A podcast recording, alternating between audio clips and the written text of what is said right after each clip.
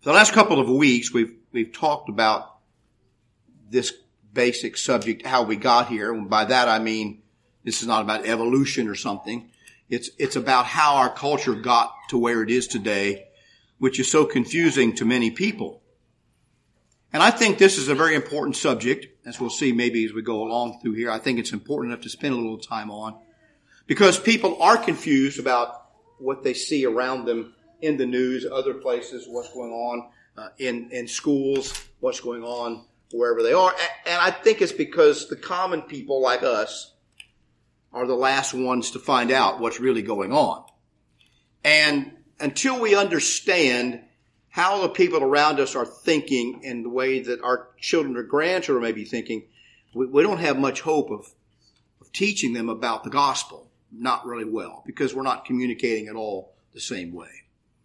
And so we examined last week about we, how we got to the place we are with regard to truth. And I want to, I want to continue that this morning.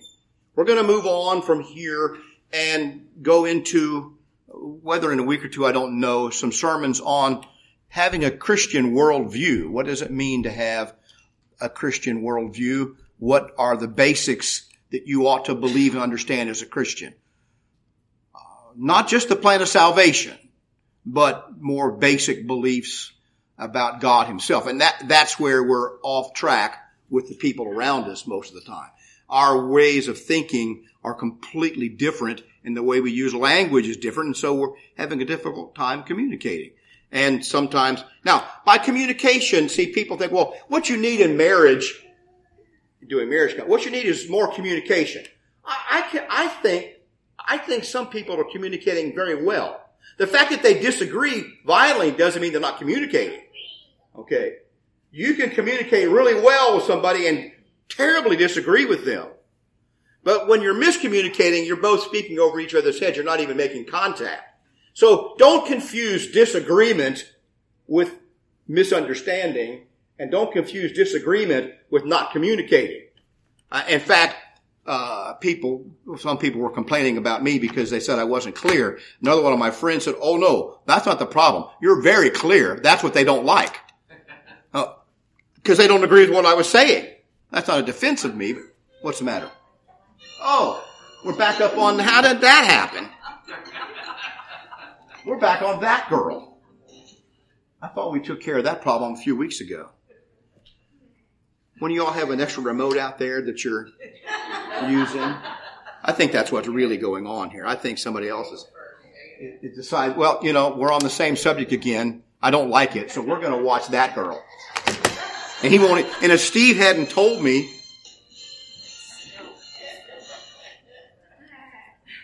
just look at Margot Thomas for a minute.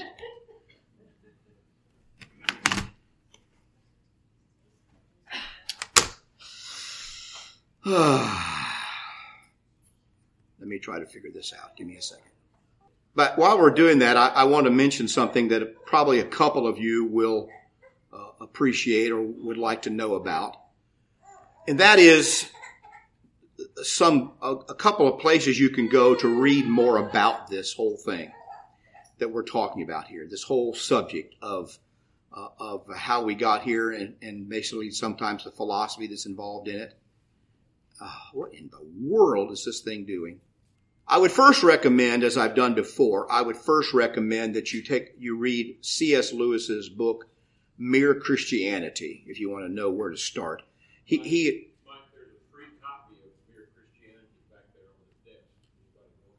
Okay, yes. Um, there is a free copy of that book right back there uh, on the desk. You should go out. Somebody brought some of those. But it's, they're worth reading, and they will explain to you why it is that we don't know whether what a man or woman is, and why we think that animals are going to heaven, and why people, you know, just whatever you can think of. Why, why environmentalism all of a sudden in this century when we've had pollution all these years? There's a reason why things are like they are, why people worship the earth these days. And he kind of will explain those things uh, to you in that way in this book. I'm sorry, what, what's that, Gary? Thomas Sowell. Thomas Sowell? Yes. He also wrote of this. He's got a couple of books out. I can't remember the titles right now, but they're available from Amazon. Right. Okay, Thomas Sowell. Yeah, and there's been others. I'm, I guess I am speaking of the ones that I'm familiar with, which may not be the. And the other thing I want you and you'll have to understand about this is that um, I'm old, and these books are old, and they're considered by some people to be outdated. I don't believe that.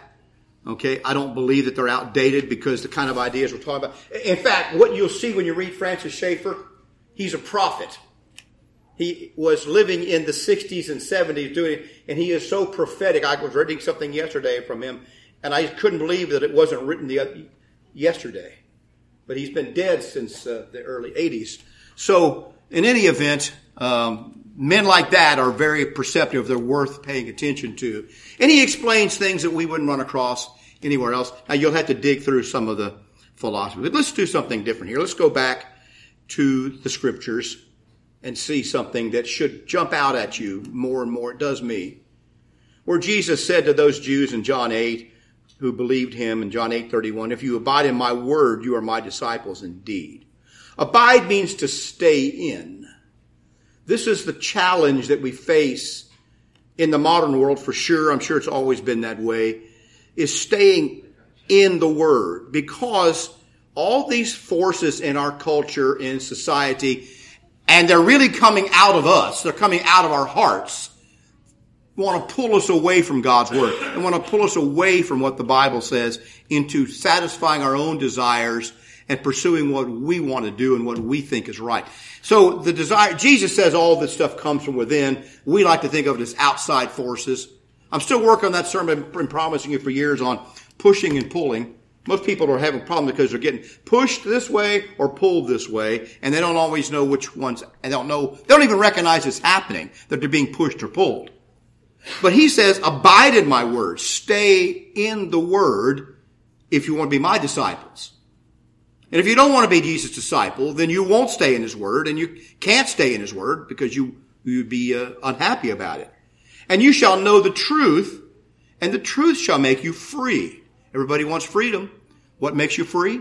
The truth does. Oh, it doesn't mean, mean liberty, liberty in the sense of a libertine idea that you can do whatever you want, but it gives you a freedom to act, act rightly and responsibly and according to your true self.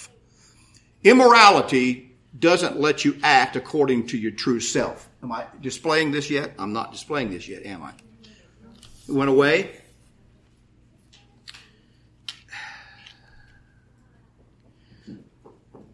I think somebody else does have a remote. All right, anyway. So you shall know the truth, and the truth shall make you free. Because I think truth is the central issue. And that's why Jesus said, again, another verse we're familiar with. We don't have to go very far into some obscure place to see this importance in the Bible. Jesus said to him, I am the way, the truth, and the life. No one comes to the Father except through me. John 14, 6. He says this to Thomas says, well, where are you going? He said, I'm going away. Where are you going? And he said, well, where I'm going, you can't come. And he said, well, uh, how are we going to know the way? Jesus says, I'm the way, the truth, and the life. So he is the truth. And you can't get to God any way except through Jesus Christ. Now that, that, that's a big statement. And if you look at it from the standpoint of someone like Francis Schaeffer, who's a philosopher, he really will open that up to you and say what it really means to know the truth and that we have lost this concept of truth. Uh, in fact, modern philosophers will say that there is really no such thing as truth as we're going to see. No one can know the truth. There is no such thing as truth. We're just basically fumbling about with the particulars and so forth. And what, what's it, what has led to in man? Man's, man's rejection of the divine is the fundamental problem. This has been going on since the beginning. Since Cain said, I don't want to do what God says, I'm leaving, and leaves, leaves the area where he was and goes away into the land of Nod or the land of wandering. The divine has been rejected by man. Sigmund Freud was wrong, as I said last week. Man did not invent God. Man has left God, and from the beginning, and God stopped, hasn't stopped him. He said he let the nations walk in their own way they rejected him. And so you see this. And we presented this just as a quick reminder that there are two realms that people have talked about uh, that can be divided into. That is grace or the higher realm. We would call it the heavenly realm where God lives and truth and unity. There's a unity that ideas that give understanding to all things. See, here's something that you can understand, you can get a grip on, I think, if I can explain this to you. Simple people like yourselves, is that a bad thing to say? It's good to be simple, plain, straightforward, not all convoluted, twisted up. But simple people have a sense of unity in the world. They, they, they seek it. They, they think that, that God gives meaning to all the things they see. And so when they see a sunset, or when they see a beautiful flower, they have a sense of wonder about that and a joy that a person who's an atheist cannot have. Can't understand those things. I have a greater sense of joy and understanding and unity that goes deeper when I see my grandchildren than a person who doesn't believe in God or believes that God is remote and gone away and we all got here by evolution. There's no way it can't be that way. Because they have, all they're seeing are the particulars in the universe, all these individual things. But the knowledge of Christ, the truth, puts all those things in a proper place and order. So we have appreciation of them. We can know them deeply, more deeply. We can feel them more deeply.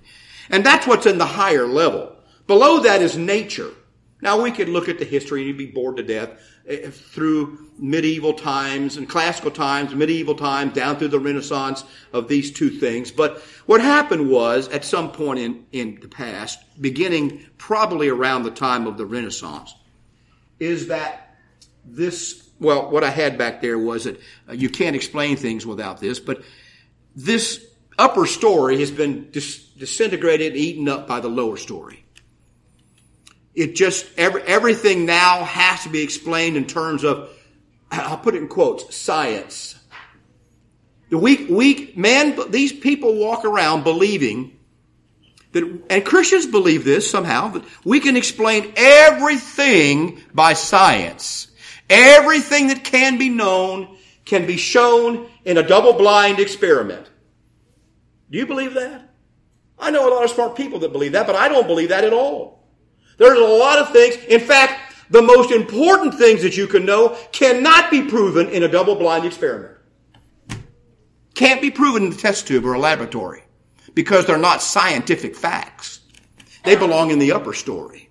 And that's where most people that I've dealt with in my life, that's where their struggle is. Not down below in nature. When people have cancer, they have a nature problem. But what's their real struggle? The real struggle is in the upper story. What does it all mean? What's going to happen to me? You see.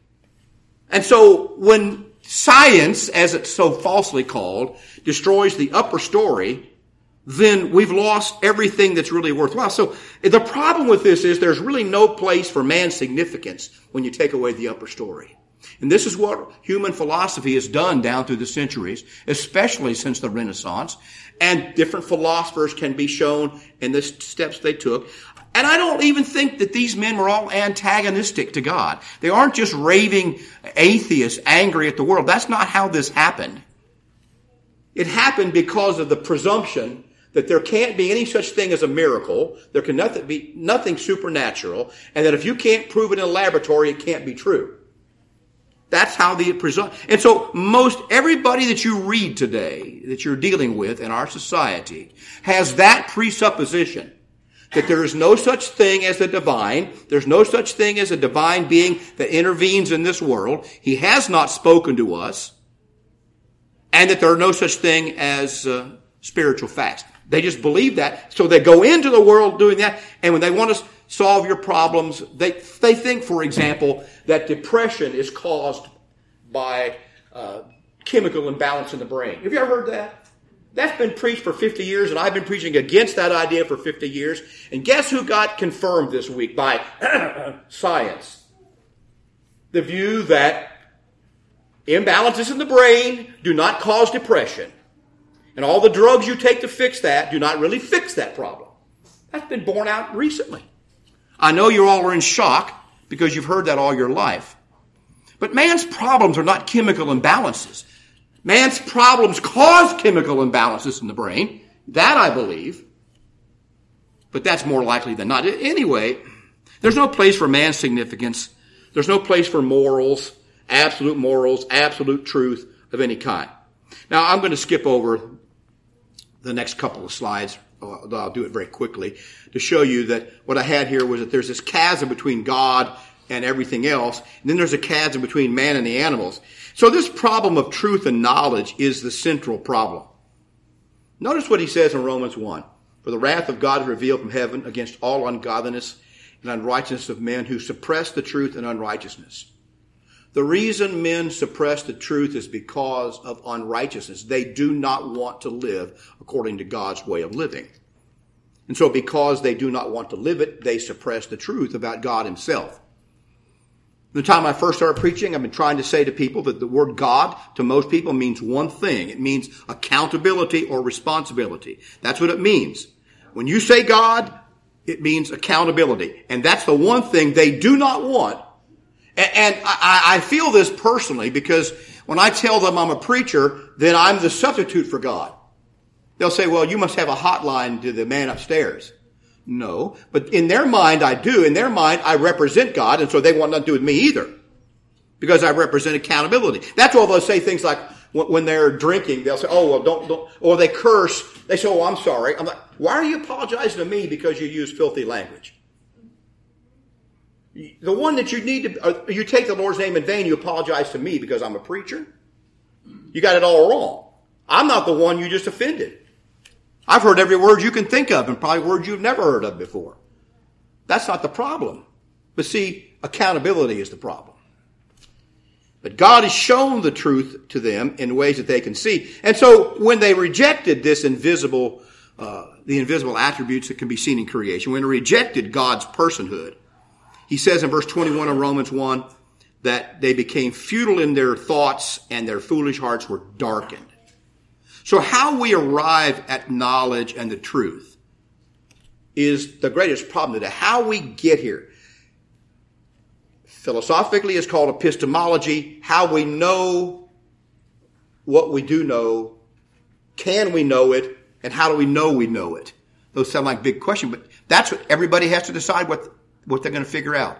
You all have a philosophy about that. You all have a, uh, something in your brain that you use as a guideline to say, how do I know I know something? And how do I, how do I know, can, can I know something? Most of your contemporaries don't believe you can really know anything. It's not possible to know anything. You can only, you, they don't even know if they're real. And I've had college professors tell me that they don't really know if they're real or not. They certainly don't know if I'm real sitting in the class, they'll say, because I can't prove it in a test tube. Very simple. Can't prove it scientifically in their view. So we've talked about this line of despair. Man used to have an optimism during the Renaissance period, the 1400s, about finding the truth. Leonardo, men like that, they had an optimism that they could take their mind and their rational mind alone and find the truth out about the world and about themselves. And they began this pursuit in art, in philosophy, and what we now call science. It gave birth to modern science, this idea. A Christian idea gave birth to modern science. That God made the world with a rational mind, and He gave us rational minds. We can understand the world because we're rational like God is. That's the idea that gave birth to modern science. Modern science didn't begin in Buddhist countries and Hindu countries. Or in Africa, it began in Europe because of this idea of the Christians' teaching about the nature of God. That's where it began. Now it's been spread all over the world. But when man, man eventually had to give up on that idea, that we can find out everything we need to know by using our minds because there's so much we can't ever figure out. We never do know. And so we move to a line of despair. So modern man has been fighting this problem of despair. Why do you think drugs, and this isn't just in our generation, are so important to our society? All kinds of drugs, legal and illegal, are important because they help us fight this despair of the human predicament. Martin Luther said this, though, about this problem of truth that really is probably the purpose behind some of these lessons. He says, If I profess with the loudest voice and the clearest exposition every portion of the truth of God, except precisely that little point which the world and devil were at that moment attacking, I am not confessing Christ, however boldly I may be professing Christ. Where the battle rages, there the loyalty of the soldier is proved. And to be steady on all the battlefield besides that is mere flight and disgrace if he flinches at that point. So history goes along and there are critical moments where truth must be defended at a particular point. And what you find in that moment, you find a lot of preachers and churches and politicians and other people who flinch, professors who flinch there. They'd rather be talking about something over here and they avoid that point of conflict. Because today it'll get you canceled. Today it'll ruin your life if you fight there. But Martin Luther says in a battle, if that's where the soldier won't fight, he won't fight where the enemy is, then what good is he? This point of what the truth is and whether we can know the truth is the central point that's, under attack today. And that's why we have these questions. What, uh, I, what's a woman? We don't know what a woman is. Why do we have that kind of silly thing going on? Because we do not have a concept of how to know the truth, how to understand what truth is. And, and then when we do think we see it, we go away. Now, this process is a, it doesn't start it at the bottom, it starts at the top level. These thought processes, this change in the nature of truth, started out in Europe, especially in Germany, and spread throughout Europe. And eventually, this, these teachings are known to African philosophers as well as European philosophers, for example. And eventually, before it came to Africa, it probably came to the United States. A century or so later, these ideas came to the United States from philosophy. It expressed itself even in the Renaissance in art, Y- y'all don't understand Picasso, I can almost guarantee you. We just think, well, what kind of silly painting is that? Cubes. That doesn't look like a woman. Doesn't look like a tree. Well, you don't know what he was trying to do. There's a reason for that. There's a reason why de, uh, Picasso painted like he painted, Cezanne painted like he painted, and, and all the other, Jackson Pollock, why he paints that way. There's reasons philosophically why they did that, and they're trying to illustrate a point about truth and knowledge by painting that way. It comes to music. It's reflected in the music. There's a big difference between some of the classical composers and jazz, and then some of the more modern composers of symphonies that grate on your ears. They're made to be completely disharmonic and not. Is Debussy one of those? I don't know they're made not to sound the same way as the class. There's a reason for that, philosophically. And then it comes into general culture. It comes into culture through things like the Beatles and different kinds of movies. Marlon Brando movies, you know, comes into culture this way. The idea that there's no real meaning in life, truth can't be known, everything is in doubt, reject, and they reject everything that has to do with Christianity. You cannot watch an American or British TV show and find God in that show in any positive way at all. It's almost impossible to find a television show or movie made in the United States in the last 30, 40 years and also in Europe in which anything to do with the God of the Bible is presented in a positive way. In fact, when one of those movies appears for a brief time, we all, as Christians, go, wow, look at that! Hollywood's changing! We're crazy to think they just want to make a little money there, and they, and they do it sometimes just to mock Christians. Why can't you? Because the general culture now is put forth this. And why do you see all the way from the universities to the trailer parks this general decline of people's confidence in their own life, that their life has a meaning and a purpose, that isn't all about sex and drugs and alcohol? Why? Why do you see? Why are we seeing so much violence? Violence is a form of nihilism that indicates that people do not have a purpose. Widespread violence is, where it encompasses the whole culture, which is where we are today. You, you, you can watch, you see guns in old TV shows. Now you see guns everywhere being used at, indiscriminately by good and bad to do whatever anybody else wants. It's just a symbol of power. They all have a different meaning. And so we have this problem. So at the Renaissance, when Western men began to reject God in the upper story in real life, in, in a whole culture wide way, he turned to himself, man did, for answers and meaning. Men thought that by just using his rational mind, he could answer all the questions without God. When that failed, after a few centuries, men concluded that there was no unified answer to anything in life. Life had no meaning, and that the truth or morals existed, and thus we all create our own meaning, that is despair. I remember sitting in a, in a college level course early on with a professor there, and they were it was discussing it was a philosophy class the meaning of life. Well, of course, me, the very enthusiastic SpongeBob Christian, oh, life has a meaning. God gives life a meaning. Uh, uh, I quoted Ecclesiastes. So we had this big discussion over a period of time in that class. And the professor was very, very adamant. All the class agreed that that was wrong. There's no meaning in life. Your life, your life only has the meaning that you give it. That's the conclusion they all came to. The only meaning your life has is whatever meaning you give it.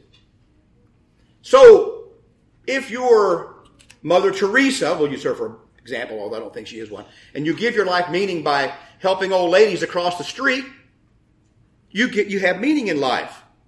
This same person will tell you though, that one person can see a little old lady cross the street and try to help. Sorry, sorry, little old ladies, I'll use you again for an example. But, but help them across the street. The other one can run her down with his car. And both have given them their life authentication. Heard that word authentication today? Being authentic? Validating your life? It can come either way. This is the philosophy of Jean Paul Sartre, the famous existentialist in France, half a century ago or more. And this is the philosophy that people live by today. Why do you think people can say, my life's going to have meaning, I'm going to go shoot up a school and kill a bunch of kids? To them, that's the meaning that their life has. You're saying, but that's wrong. Well, you forgot there's no upper story. There's no right, there's no right or wrong about that. They gave themselves a validation. They don't care if it's good or bad validation. It's validation that they really exist. And so men then can create their own meaning in life, and this leads to despair. So rationalism, you know this word used, is a system where man, beginning absolutely by himself, tries rationally to build out from himself, having only man as the integration point to find all knowledge, meaning, and value. This is sometimes called humanism. The man's a beginning point. We reason out from ourselves and we find all this meaning in the world. We find, understand, we're going to understand the cosmos. We think we're going to send out all the, all the satellites and find meaning in the universe. I know that's the excitement. All this thing the last couple of weeks about this new satellite they set up, uh, telescope they set up out there and taking all the pictures from the furthest away. You know why all the, you know, that's interesting. It's great. Especially if you're a Christian. It means something. But if you're not, like most of them that are doing this, it just means, oh, we're going to be so much closer to finding out the meaning of the universe. We're going to find out about the origin of the universe. Are they? What do you think? I don't think so. And if they do, they won't recognize it. Because as the Bible says, He's not far away out there beyond the furthest star. God is near to you. Isn't that what the Bible says? God is near to you already. You don't have to go out beyond the stars to find him if you want to find him. Now don't confuse rationalism with being rational. I think being a Christian is being rational. We use our minds, we use reason. Rational means not contrary to reason. So we use our minds to come up with something that's reasonable. So my faith is a reasonable faith. I have reasons for my belief. They're based not only in the text of the Bible, but in history and archaeology and language, all kinds of things, as to give me a rational basis for having faith in things that I don't understand. Man's, so man aspiring to be a rational person. And, and that's the valid, that's where science is valid. Eh, well, let's put it this way. It used to be valid. Now science is politicized. It's all about politics and who benefits and who doesn't benefit, you know, from this and which view it supports and which it does. But it used to be the idea that we could use our reason and come to truth about things on the earth. And I, I agree with that idea. That's rash, a rational based approach to the world. So Christianity is rational because it's using your mind and reason to come to conclusions. And that's the opposite of rationalism, the idea that, that man by himself can come to all this. I don't believe man by himself can find out the answers that he's looking for. It's not possible. Jeremiah says it's not within man to, uh, it's not in man that walks to find his own steps. He can't, he can't figure out where he's going in that way. Before the modern era, men were optimistic rationalists. They thought they could begin with themselves, draw a circle that would encompass all thought, and they would just be able to say in that realm of this all thought. And they had different circles they drew, but all these old ancient guys like Galileo and and Da Vinci and Descartes and all of them down through history, they thought that they could find the answer using their mind. And they were optimistic about that. But this attempt failed. Coming into the 1900s, up and especially into the into, into the 1900s, there was no way they realized that men in philosophy, this hasn't, hadn't gotten down to the common man yet, but in philosophy they realized there's no way that man by himself and his reason could find a unifying knowledge in the diversity of the universe. All they were seeing was the particulars. Gary and I were talking about that this morning. Here's the problem you run into. Uh, what you say your friend said, we know more and more about less and less. Until we know, Until we know nothing about everything. Right? I don't trust experts that far. I trust them a little bit. But I know what an expert is. An expert is a person whose life and mind has been zeroed in on one little bug. Not dragonflies, but one particular kind of dragonfly and the wing structure of that one particular dragonfly. They know all about that. Do you think they know how to get home from work? Probably not. They certainly don't know how to tell me how to live my life. But they think they do because they're an expert. Experts, if they're really experts, know a whole lot about one little tiny thing. And you know what all this shows? It shows just how complex the God of the universe made the universe. It's way, way, way more complex than anybody's ever even imagined up to this point, much less what we used to think. Remember when I was in school, eighth grade, you drew a cell. They showed you a cell.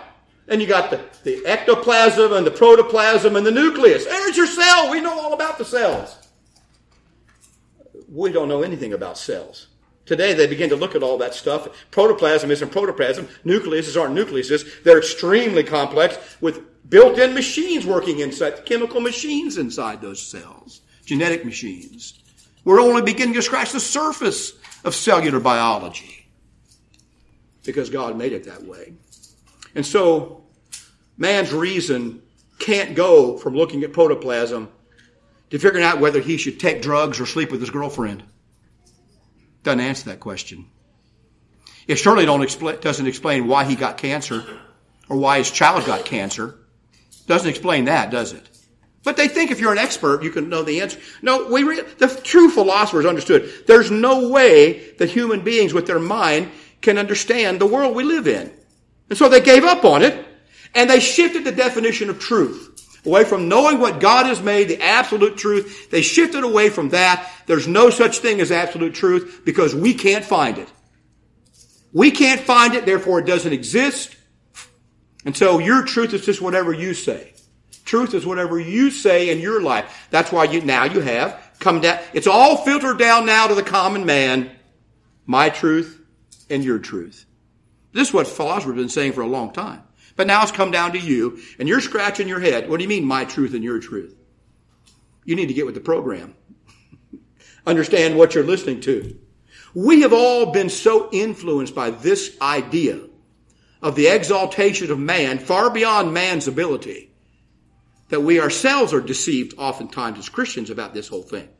So I believe that there are absolutes in knowledge and morals. If A is true, the opposite's false. If A is wrong, the opposite's right. If A is A, then if you have A, you do not have non-A. Now that's, those are simple logical statements. That's linear thinking. Very old fashioned today. What we had today is, since the time of Hegel in the mid 1800s, we have a thesis, something that you say here, then you have the opposite of that, antithesis, and then you come to the truth in the middle, synthesis. Then you take the synthesis, which becomes a thesis, and you got the antithesis, and you move over here. And this was put into a political philosophy by Marx and Engels. It's called Marxism, dialectical materialism. And this is why I reject the idea that truth is in the middle. Because that's not how you reason. And what it means is that human beings through this process can refine our knowledge on out to some infinite point. But in the end, what it's done, see, there's no such thing as truth with that model. There's no such thing as truth. You can't say this is right, this is wrong, this is true, this is false. You can't say that because as soon as you say this is true, he says that's false. Now we got to find a middle pathway, a synthesis of those two. So there's no such thing as truth. This is the fundamental thing that your kids are being educated with every time, every time they go to a public school or university. This is the fundamental thinking process behind what they're taught. And it's flawed. It is true that we can learn from the opposites and we can come up with sometimes, sometimes we come up with a better theory, but that really is the meaning of this. The meaning of this is there's no such thing as an absolute in this whole thing. And so Hegel denied that there's such a thing as absolute truth. He said it's too narrow and dogmatic to assume that of two opposites assertions, one must be true and the other false.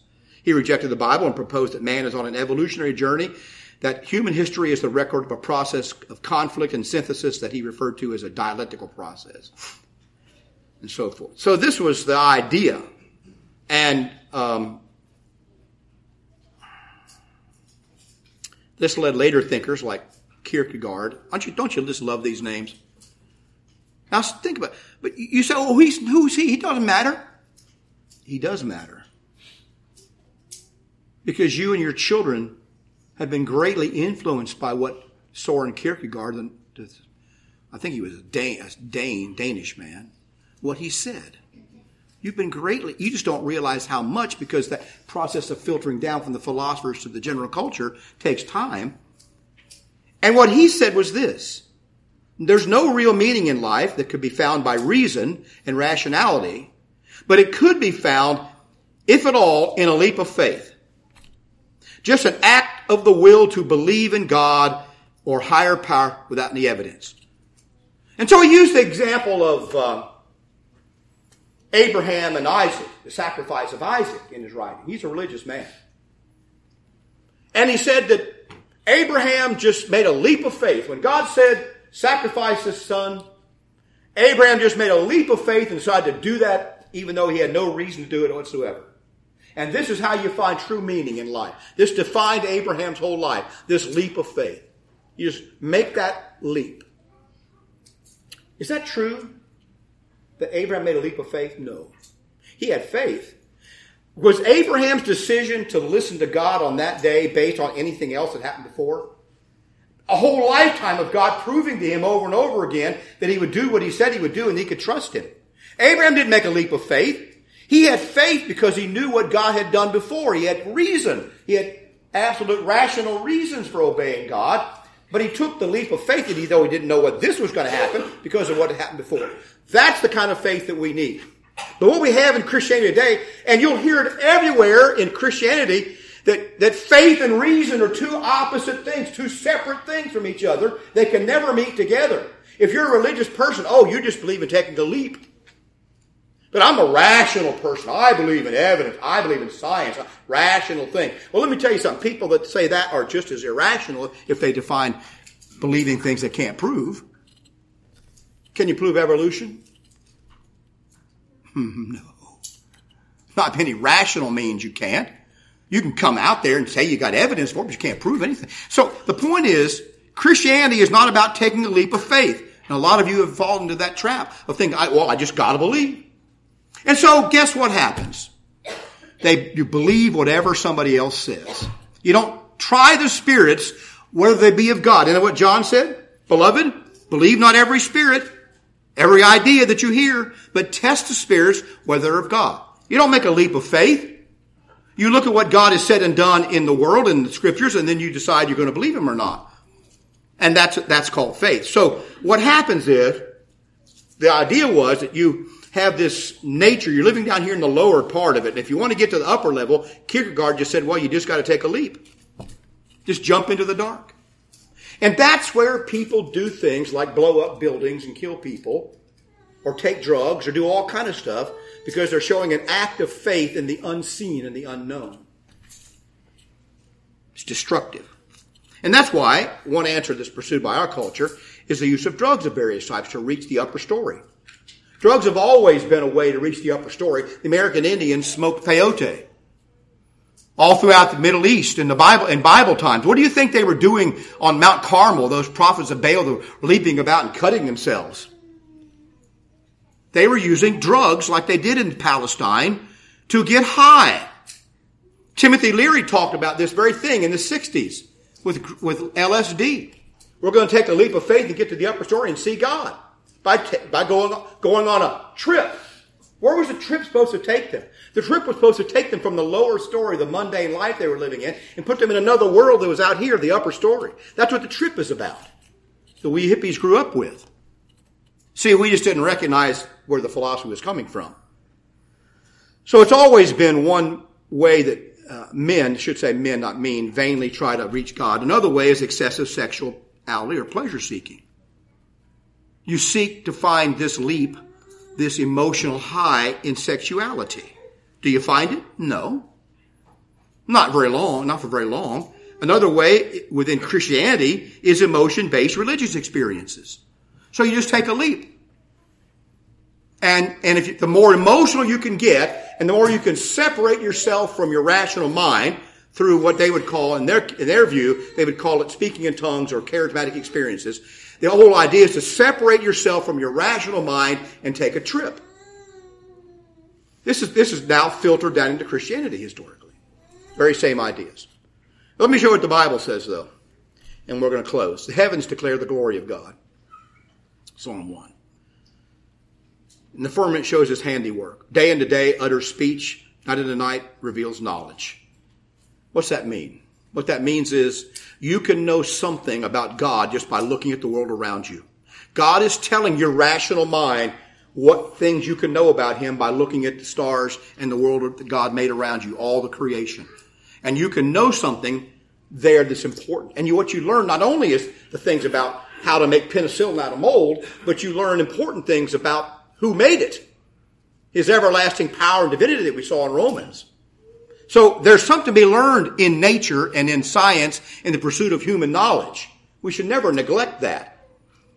It has to be kept in its place.